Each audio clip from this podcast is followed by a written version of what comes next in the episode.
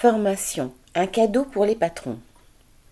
Dans le cadre du plan, ouvrez les guillemets, un jeune, une solution, fermez les guillemets, lancé à l'été deux mille vingt, le gouvernement a augmenté les aides destinées aux entreprises pour la signature de contrats d'apprentissage ou de professionnalisation, les jeunes concernés pouvant avoir jusqu'à vingt-neuf ans.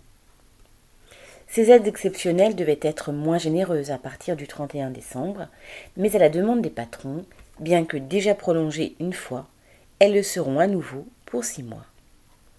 Les cinq mille euros versés couvrent la première année de salaire pour un apprenti mineur. L'embauche d'un apprenti entre dix-huit et vingt et un ans permet d'obtenir huit mille euros, soit quatre-vingts pour cent du salaire de la première année. Et pour ceux qui ont moins de vingt-cinq ans, quarante-cinq pour cent du salaire de la première année est couvert par l'État.